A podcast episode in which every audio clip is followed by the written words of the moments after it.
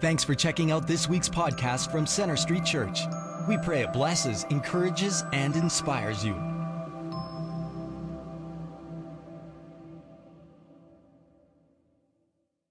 We do welcome you all here at Central Campus, as well as those of you who are joining us online, and the rest of our church family that's meeting uh, together at one of our regional campuses in Airdrie, in Bridgeland, in South Calgary, and also in the Crowfoot area in northwest Calgary. We're in a series on generosity, and today we're going to examine what the Apostle Paul had to say about generosity in 1 Timothy chapter 6. So I'm going to ask you to open up your Bibles and to keep it open uh, on 1 Timothy chapter 6.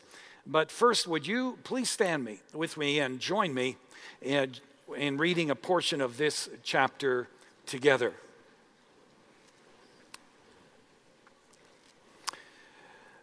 Command those who are rich in this present world not to be arrogant, nor to put their hope in wealth which is so uncertain, but to put their hope in God, who richly provides us with everything for our enjoyment.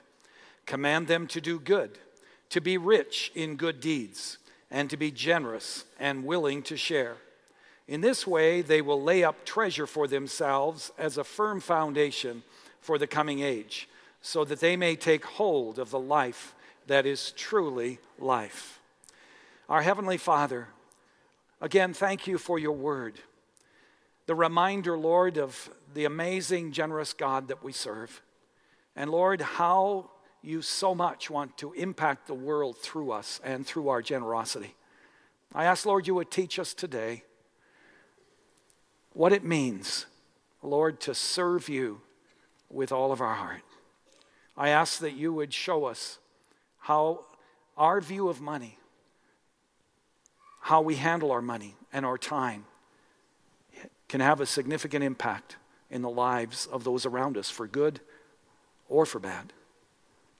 Focus our minds, soften our hearts, and Lord, give us the will, the courage to respond to whatever the Spirit would ask us to.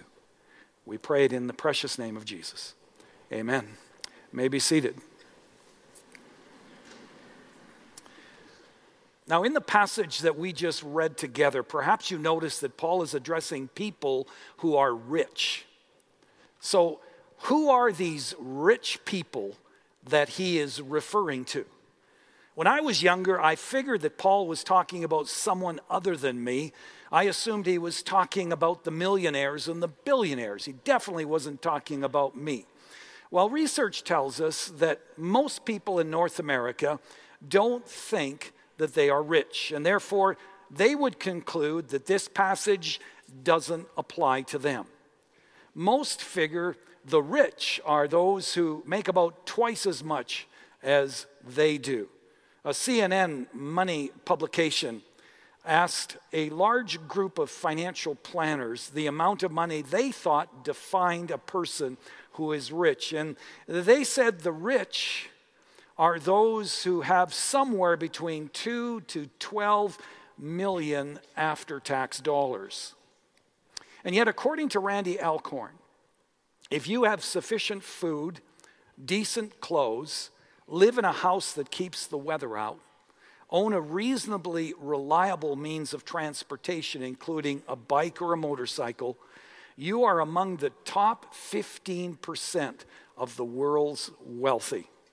If you have any money saved at all, a hobby that requires some equipment or supply like fishing or skiing, a variety of clothes in your closet, two cars of any condition, and live in your own home, you are in the top 5% of the world's wealthy. So, folks, if you came to church sad today, be happy. We are rich. Amen? Yes. The people that Paul is talking about here are, are not just the mega wealthy, he is talking about us. And keep that in mind the next time that you get frustrated with your first world problems. You know, slow internet, car trouble, delayed flights, poor weather on your vacation. Oh, my, my, life is hard. You know, a disappointing meal at a restaurant. Most of the world would love to have our problems. Now, notice that Paul doesn't say that you should feel guilty about having money or that money is evil or sinful. Neither does he indicate that it's wrong to have money. No, back in verse 10, he says, It is the love of money that is the root of all kinds of evil. Money can be used for good or for evil. Money can be used, on the one hand, to feed and to clothe and to provide shelter for the homeless. But it can also be used for evil purposes. It can bribe a judge, it can purchase sexual favors, or it can be used to buy or to sell cocaine.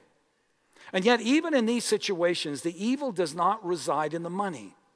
It resides in the people and the decisions that they are making. So, money in itself is not the problem. However, because of the value that we attach to it, it can be a personal force, a living power for good or evil. And I believe that is why Paul addresses the issue of money here, because how we view our money and what we do with our money is not only a reflection of our heart, a reflection of our spiritual condition, but also plays a significant role in the kind of impact that our lives have for Jesus Christ. Paul implies here that how we handle our money and what we do with our time will impact our witness for Jesus Christ, either in a good way or in a bad way. Here in chapter 6, Paul essentially says if those of us who are Christ followers are going to impact others for Jesus Christ, then we need to give attention uh, to some things. And he points out three in particular. First of all, we must not put our hope in money. And look at verse 17. Command those who are rich in this present world not to be arrogant, nor to put their hope in wealth, which is so uncertain. Paul's, Paul says here that money can deceive us. The more money that we have, the more tempted we are to place our hope in it, to treasure it, to worship it, to believe that it can provide us with contentment and security, protection and satisfaction. And yet, a survey at, um, uh, by Boston College of, of people with an average net worth of, get this, this is average, $78 million, okay? Found that despite all of these financial resources at their disposal, many of these people still felt discontented, unhappy, anxious, and financially insecure. To feel really secure, many of them indicated they needed at least 25% more money than they had. One respondent said he wouldn't feel secure until he had 1 billion after tax dollars in the bank. Now, we shake our heads at this and we say to ourselves, how can a person with $78 million in the bank not feel secure and content with that much money. And yet, as I said a few weeks ago, 95% of the world looks at us and asks the same question. You see, money deceives us into believing that just a little more will make us content, will give us that feeling of security. But of course, it doesn't. John D. Rockefeller said, I have made many millions, but they have brought me no happiness. Andrew Carnegie said, Millionaires rarely smile. John Jacob Astor, one of the wealthiest men in the world, said he was the most miserable man in the world. One of the wisest and richest men of the ancient world, King Solomon, wrote this Whoever loves money never has enough. Whoever loves wealth is never satisfied with their income. Over in Philippians 4, the Apostle Paul says this He says, I have learned the secret of being content in any and every situation, whether well fed or hungry, whether living in plenty or in want. And what Paul is saying here is that true contentment does not come from our external circumstances or our income or our possessions. It doesn't come from the position that we hold at work or the size of our bank account. It doesn't come from the amount of toys that we have, the size of our home, a larger wardrobe, more entertainment, or the amount of weekend getaways that we have. No, true contentment, he says, comes from within. It comes from placing your trust and your hope in the God of the universe and embracing Christ's love for you and his purposes for your life.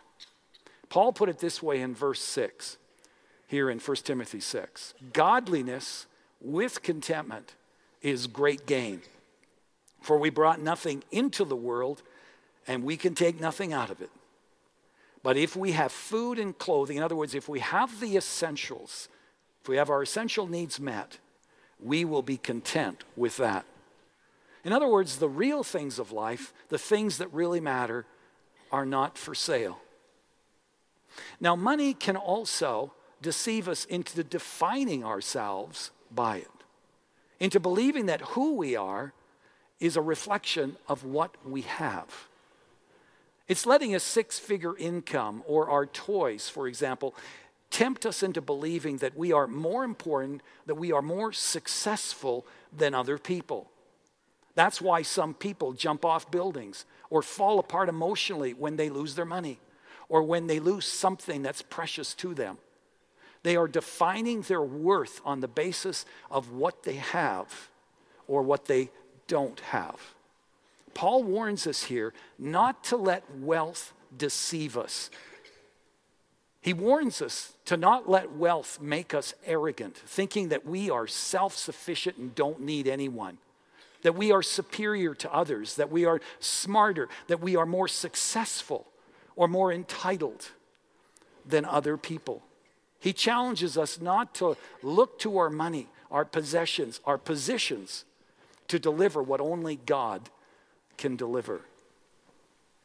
The love of money can deceive us. The love of money can also ensnare us. Look at verse 9.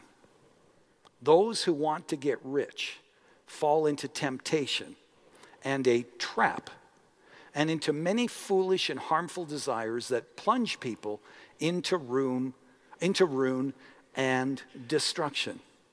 Money can lead to the sin of greed. In Luke chapter 12, Jesus gave this warning. He said, Watch out, be on guard against all kinds of greed. Life does not consist in an abundance of possessions. Even though, even though those of us in the West possess more than most people around the world, when our hope is in money, we can get trapped into thinking that it is solely for our own consumption. In fact, research has shown that the more money that people make, the less they give away, percentage wise. People making, for example, under $40,000 a year give twice the percentage amount than those who make over $70,000 a year. You see, money can get a hold of you. The more that we have, the more that we want, and the more we want to hold on to it. We like to think that we have control of our money, but more often than not, our money has control of us. We like to think that we use money, but far too often, money uses us. Money can lead to greed. Money can also tempt us to lie. For example, let's say that we're selling our vehicle. And we know that it's on the verge of having a major mechanical issue. In fact, our mechanic may have already been warning us about it. You know, your tranny's on its last legs. But you see, if we reveal that reality to a prospective person that wants to buy the vehicle we have, we won't get maximum dollar for it. And so what do we do? We want maximum dollar. Money's important. And so we lie about it or we cover it up. The love of money can lead us to shave the truth on our income tax return or our expense report. Many family members harbor bitterness toward each other. In fact, some don't even talk to each other anymore because of a perceived unfairness in an inheritance. Others harbor anger toward a business partner who, who cheated them, or a boss who they feel didn't give them the salary that they are worthy of. The love of money can tempt people to spend money that they desperately need, gambling, or, or, or, buying hundreds of dollars worth of lottery tickets every month, or investing in get rich uh, schemes, all with the hope of making big money in a short period of time. It can entice people to work seven days a week, all in an attempt to maintain a certain lifestyle, and consequently, to ignore God's call for Sabbath rest, to ignore God's call to love your spouse and to train up your children in the way of the Lord, to ignore God's call to invest in His kingdom work.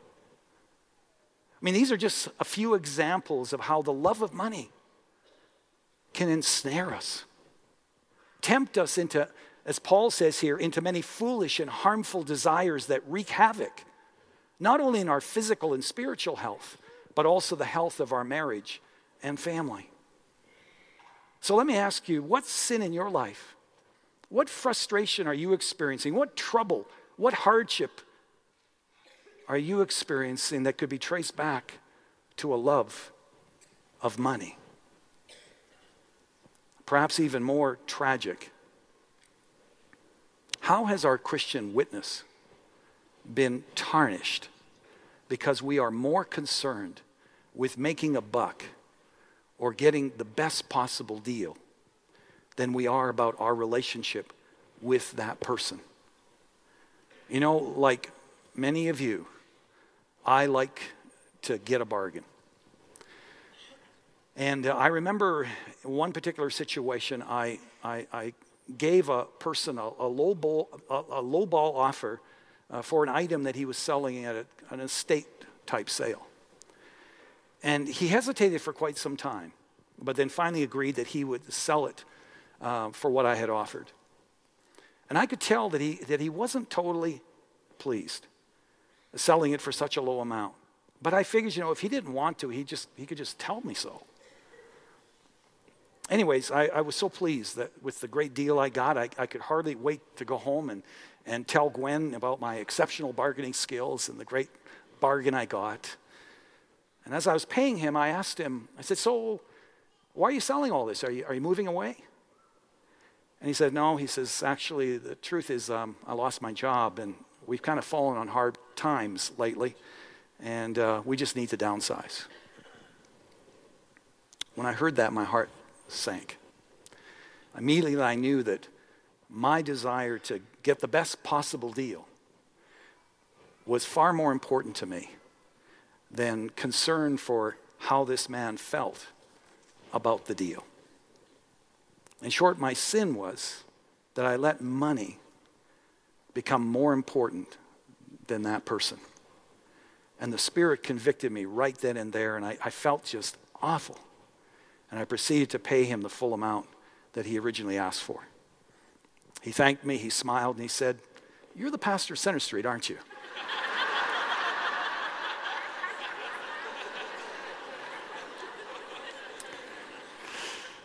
no, that didn't happen.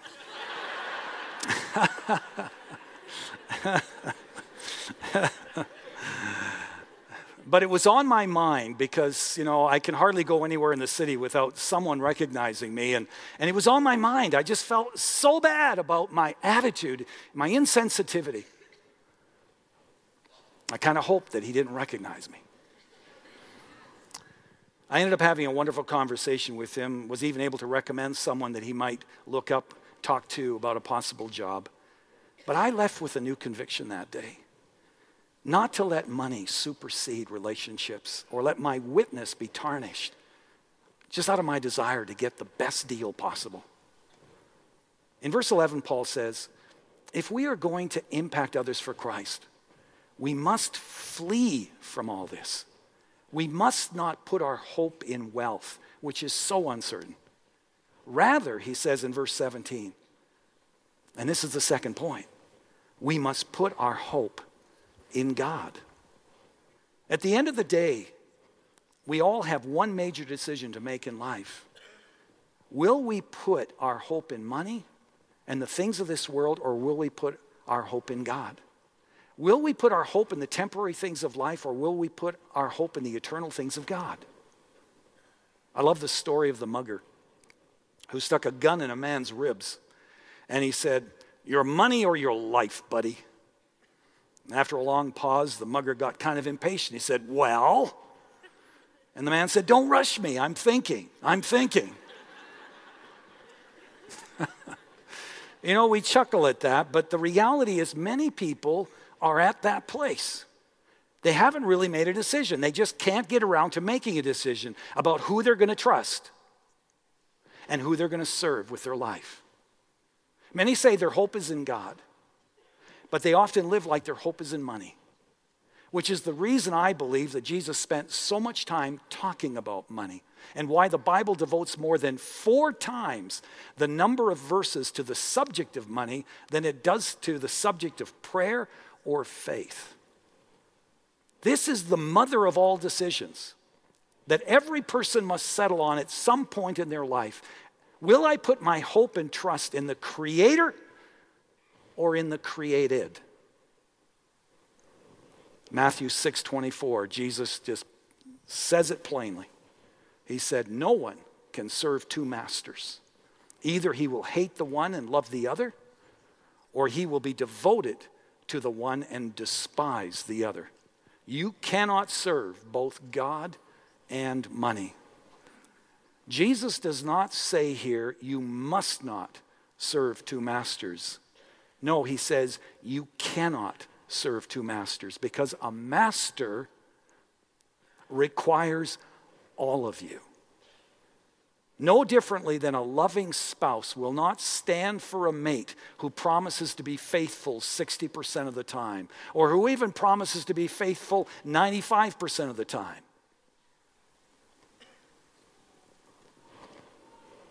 Paul says your impact for Christ will be greatly compromised if you attempt to serve both God and money, if you try to live on both sides of the fence, because your life will be characterized by anxiety, by frustration.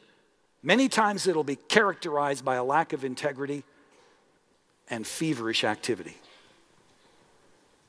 There's only one pathway to a life that is characterized by joy and peace and integrity of life, and that is a life that puts their hope in God and God alone.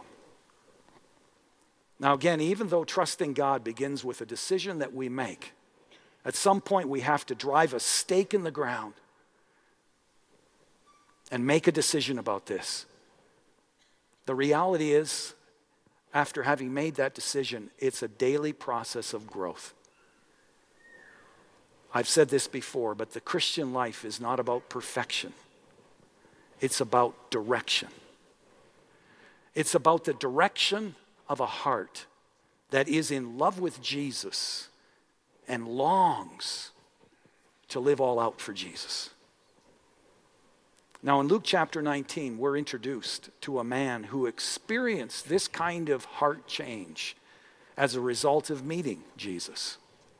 His name was Zacchaeus, a high ranking tax collector for the Roman government, which means he was very wealthy.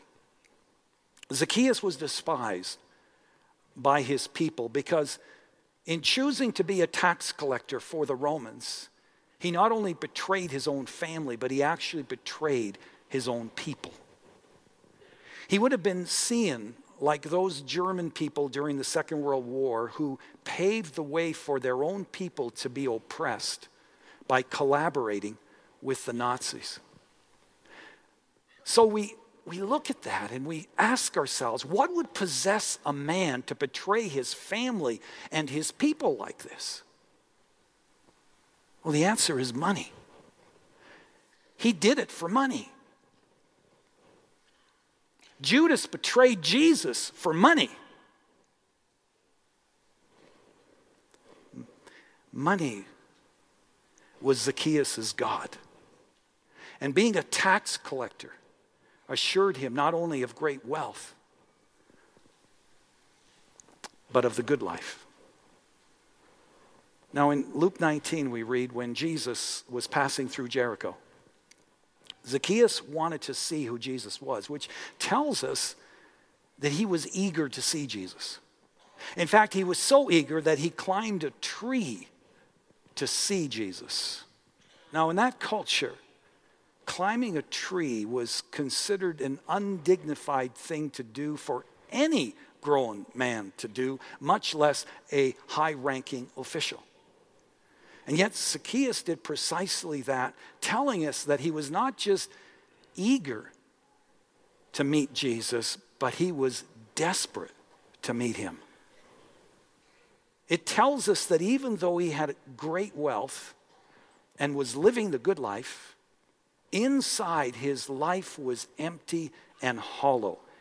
His counterfeit money God was a huge disappointment and wasn't delivering what it promised.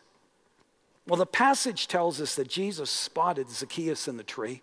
He stopped, and to everyone's chagrin, he greeted him and invited himself to have dinner at Zacchaeus' house later that day. Now, many details of what happened next are left out of the story. But we do know that later that day, Zacchaeus had a change of heart and became a follower of Jesus Christ.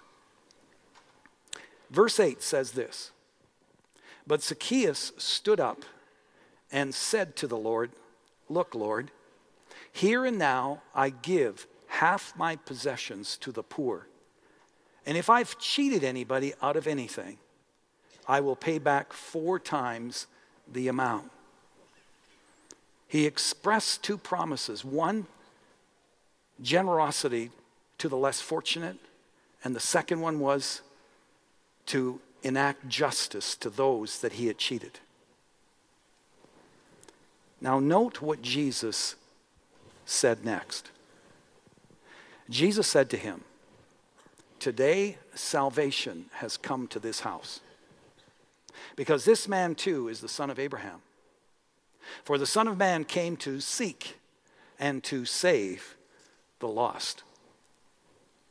Now, make no mistake, Jesus was not saying that Zacchaeus became a child of God's because he gave away half of his fortune to the poor.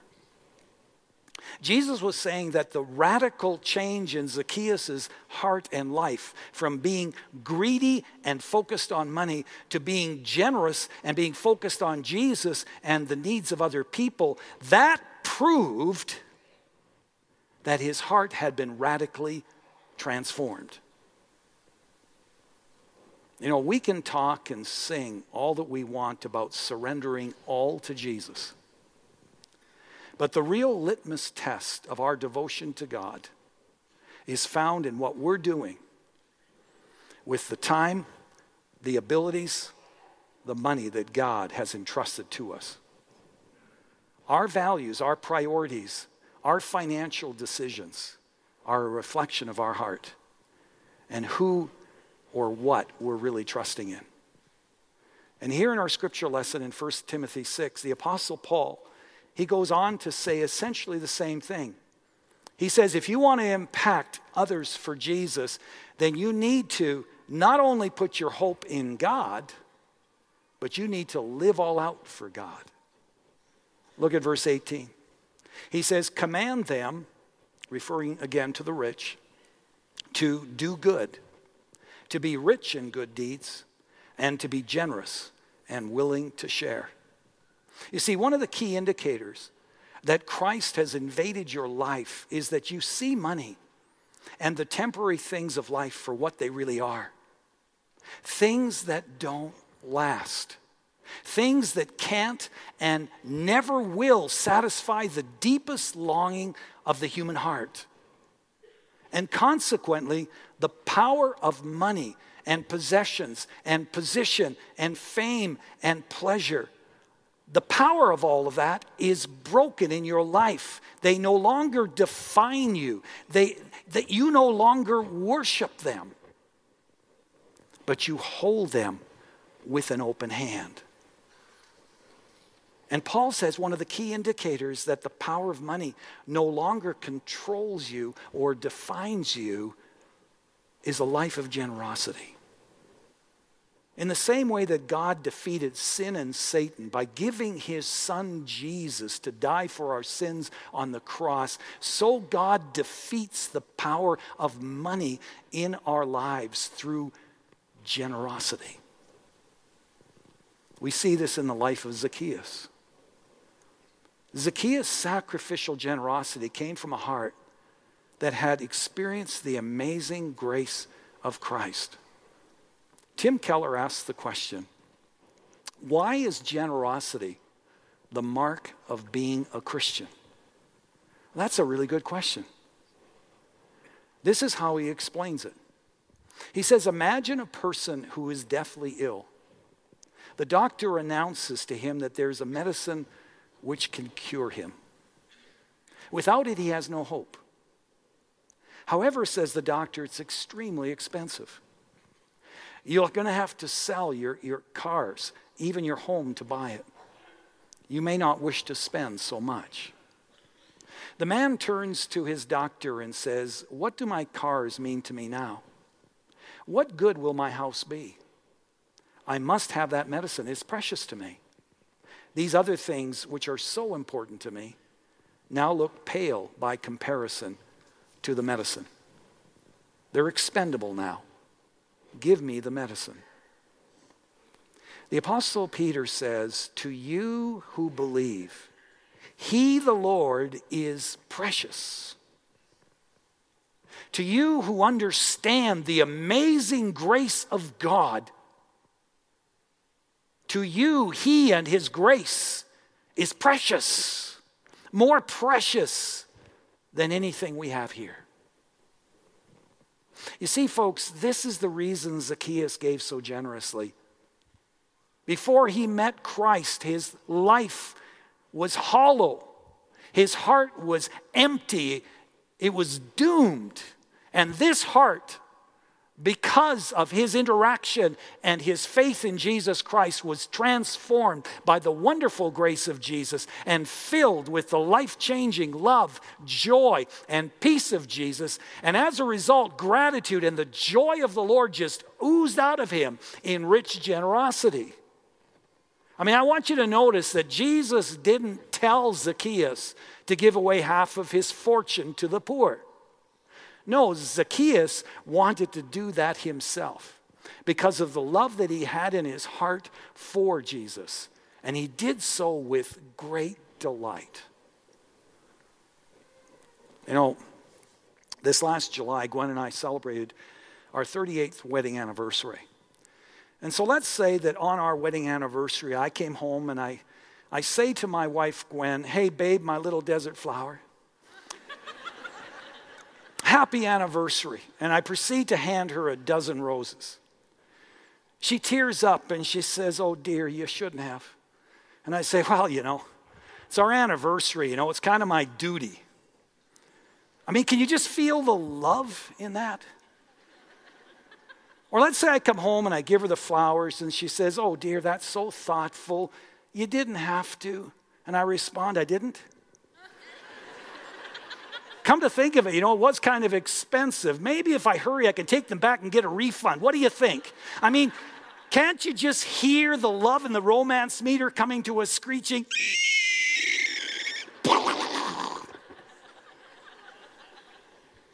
Now, you see, we understand this. This isn't rocket science. She wants my heart. She doesn't really care what I give her. Well, okay, maybe a bit. But but she doesn't care what I give her so much. What matters to her most is that whatever I give her is a reflection of the love that I have for her in my heart. Zacchaeus' generosity came from the heart.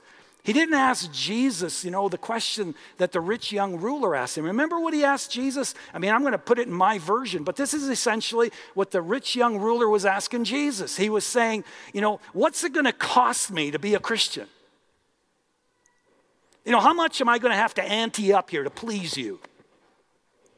You know, what's the least amount I can give and still make it to heaven? That's essentially what he was asking. Today, people, you know, if, if the rich young ruler had been here today, he would have said, Well, so I need to know do I need to give from, um, from my, the gross salary amount or do I need to give from the net? I'd like to give from the net if it's okay with you. You know, if I just serve, is that okay or do I have to give money? I mean, I'd rather just serve. You see, those are the kind of questions that the rich dude would have asked if he was here today. But you see, that wasn't Zacchaeus' spirit at all. He wasn't looking for a way to, to give as little as possible. He gave more than what was required because his heart was bursting with gratitude to Jesus and for the grace of God in his life. His generosity was a sacrifice of praise to the grace of God. You know, David had the same attitude when he said, I will not sacrifice to the Lord my God burnt offerings that cost me nothing. For example, Zacchaeus promised to give away half of his income to the poor, which is far beyond the 10% giving that's required by the law of Moses. But you see, since he knew that his salvation did not come through the law, but through grace, he did not aim to live by only fulfilling the letter of the law. He wanted to go beyond it. You know, over the years, people have asked me whether in this era of grace, that believers are required to, to give the tithe or 10%. And I have asked them, even though Jesus had no use for a legalistic mindset, I've asked them as you, as you read and study the spirit of what Jesus taught in the Sermon on the Mount and elsewhere, do you get the sense that he was calling for less of our devotion? Or was he calling for total devotion on our part? Did Jesus tithe his life and blood to save us? Or did he give it all? And given that he did give it all, wouldn't you agree that in this age of grace, Jesus doesn't want just 10% of us? He wants all of us? regardless of whether or not the tithe is prescribed in the New Testament, wouldn't you agree that the spirit of the New Testament is that 10% is a starting point? It's the floor of giving, it's not the ceiling of giving. That's the spirit of the New Testament. That's the spirit of Christ. You know, Al- Randy Alcorn makes an interesting observation. In fact, someone gave me a card this last week that essentially made the same observation. Alcorn says, in an age of grace, you would think Christians would give more than the people who gave, or as we believe, had to give in the Old Testament era of the law. And yet, he points out that the average giving of church members is around 2.5% of their income, which means that people in the Old Testament era gave nearly five times more in obedience to the law of Moses than Christians are giving today in response to the amazing grace of Jesus Christ. All that to say that when you understand the grace of Jesus and what he did for you on the cross, and when you put your trust wholly in Jesus and make him Lord and King of your life, not only will you experience his amazing joy and peace and the freedom that he came to bring, but your life will be increasingly characterized by sacrificial generosity. In verse 18, Paul says, You will do good which means you will increasingly live a life of integrity. You will do what's right, even if it costs you money. You will do what's right, even if it costs you time. You will do what's right, even if it inconveniences you. Doing good also means that you will do your part to bring justice to our world. Doing what you can to set people free from the grip of poverty, homelessness, and or human trafficking. Paul says you will do good. But in addition, he says your life will be rich in good deeds. In addition to generous giving, your life will be characterized by generous living. You'll wake up every morning and you'll turn to the Lord and you'll ask Him, Jesus, what do you want me to do with all that you've entrusted to me? And then as you go through your day, your spiritual ears will be attuned to Him and to His whispers. And you're going to look for opportunities to display His grace and His goodness in and through your life to the people around you.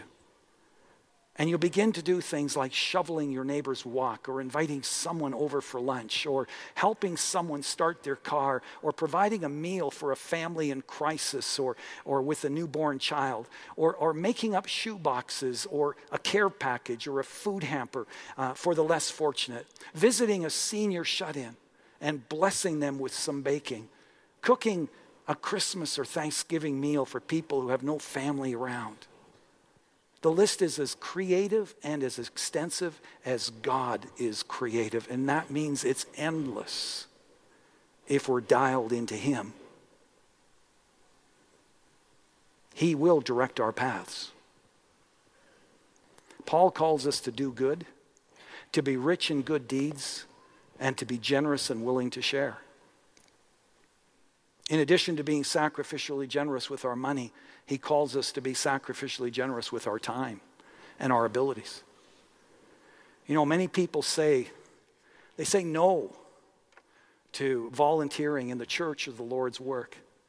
They just say their schedules are just tapped out, they're just completely full, they have no time. And yet, research shows that the average person in North America spends over six hours a day outside of work watching television or surfing the net.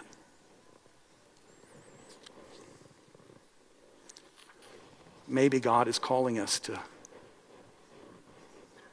just to begin to sacrifice some of that for a greater cause. Parents often talk about how much they want to invest in the lives of their children, but they just have no time to invest even 15 minutes a day having family devotions and spiritual discussions with their children. They just have no time to give even just a couple of hours a month to invest in the spiritual formation of their children in their church's children's ministry.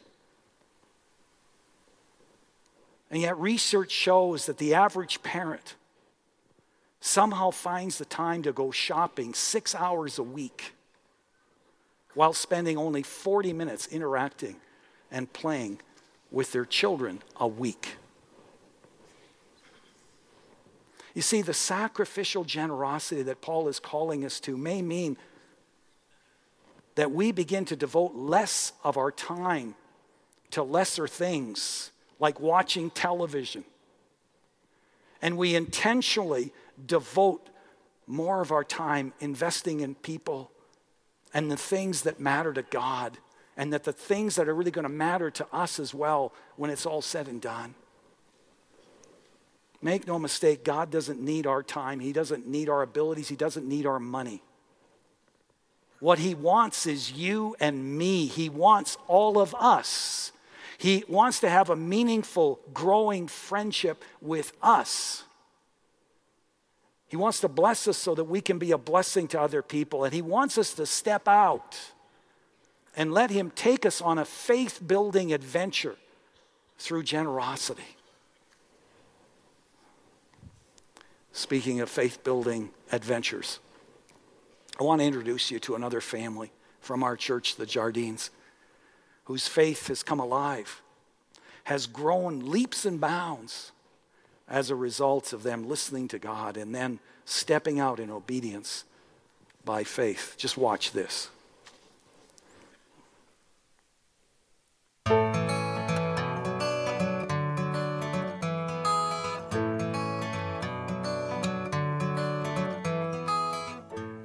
Working in a dealership as a mechanic for several years, God put it on my heart to open my own shop, one that could serve the community and bless people in need. It would be a place where I could provide for my family and be part of God's work. I soon found a place near Center Street Church. It was a dump, but I walked in and I felt God was in this place. I didn't have the finances ready, but I trusted Him and I left my job of 22 years, stepping out in faith. God provided to get the shop up and running. I was worried that we wouldn't have enough customers to make ends meet, but I continued to trust God. Since opening up, I've never advertised and I've never had a slow day. We've been open for two and a half years and we have a customer base of over 1,200 people. Throughout this time, we have seen God be generous with our business so we could be generous to others.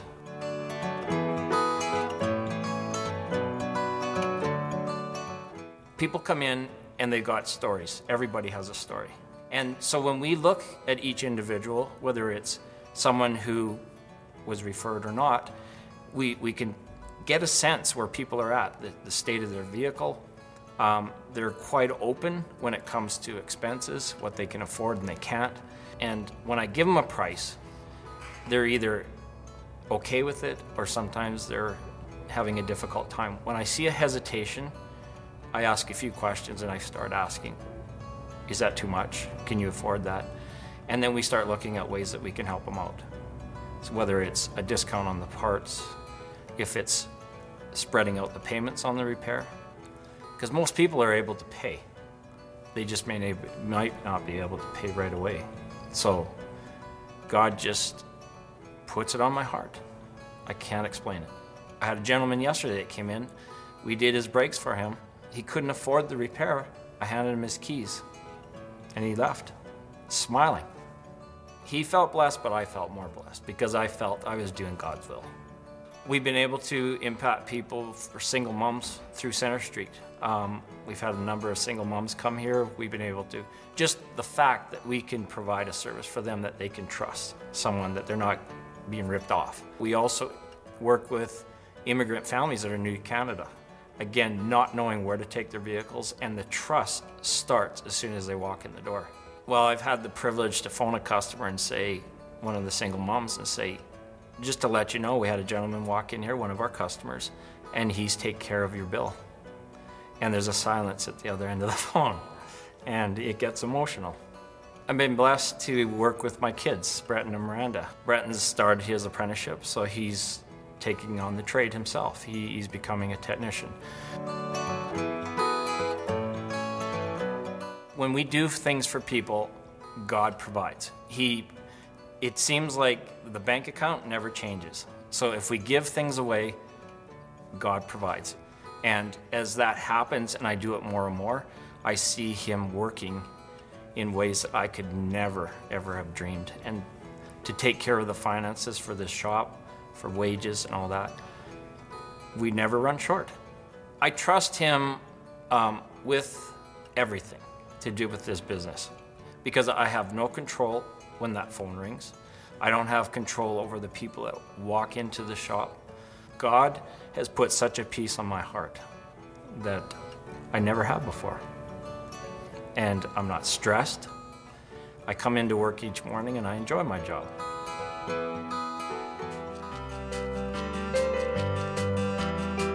He's impacted me in my life that it's it's not in my hands it's in god's hands. And it isn't about fixing the cars it's developing that relationship and that trust. And it just continues to grow. God's asked us to be generous not only through the business or at work but also in our personal life at our at home life. And that's through foster and now through adoption through a little girl who's changed our lives being a father to teenagers and now a father to a two and a half year old to hear daddy again is just wow. From a little girl that has no one to has mom and dad. In, powerful, powerful. I go home, when I walk in the door, I hear, Daddy's home. My heart breaks. I encourage everyone to step out and be generous with what God has given you. You will see His will done day in and day out.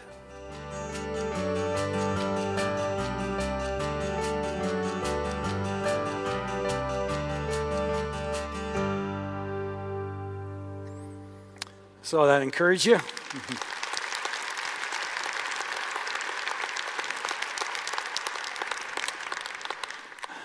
you know, the, our ultimate role model is Jesus Christ. And when he came to earth, his focus in life was to do only one thing and that was to do what his Father told him to do. Imagine the impact we would have in our world if every follower of Jesus Christ were to live that way. If we were to open our hands to the Lord every morning and say, Okay, Lord, all that I am and all that I have, it's available for your use. What do you want me to do with what you've entrusted to me? Imagine the impact that we would have if every follower of Jesus Christ put the Lord and his mission first in their financial decisions and in their calendar. My prayer for each one of us here at Center Street is that our passions and our priorities would be redirected toward that which will outlast us, toward the eternal things of God, for His glory, and for the sake of a world that needs to know the Jesus that we know and love. Would you stand with me for closing prayer?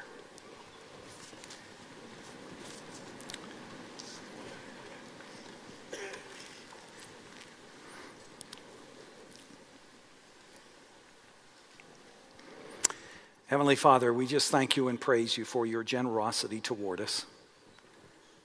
By world standards, we truly are rich and a blessed people.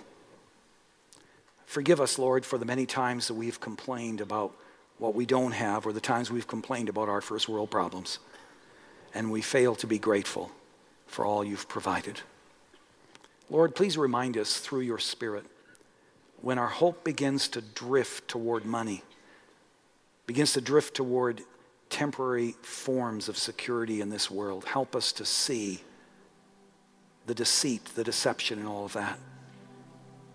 And Lord, give us a conviction and the courage to hold everything loosely and to put our trust in you. Help us, Lord, to see this life from your perspective, to step out in faith and to experience the priceless adventures that you have in store for us when we follow your lead and invest in the eternal things rather than the temporary, lesser things. Show each and every person here today how we can impact our world for Jesus by doing good, by investing in good deeds, and by being sacrificially generous. All for your glory and for the sake of a world without Jesus. For we pray it in the precious name of Jesus. And now may the Lord bless you and keep you. May the Lord make his face to shine upon you and be gracious to you. The Lord lift up his countenance upon you and give you his precious peace. In the name of God the Father, the Son, and the Holy Spirit. Amen. Thanks for listening. We hope this message has impacted you. We'd like to challenge you to take it one step further and get connected. For any questions or prayer, please visit our website at cschurch.ca. You can also like us on Facebook or follow us on Twitter.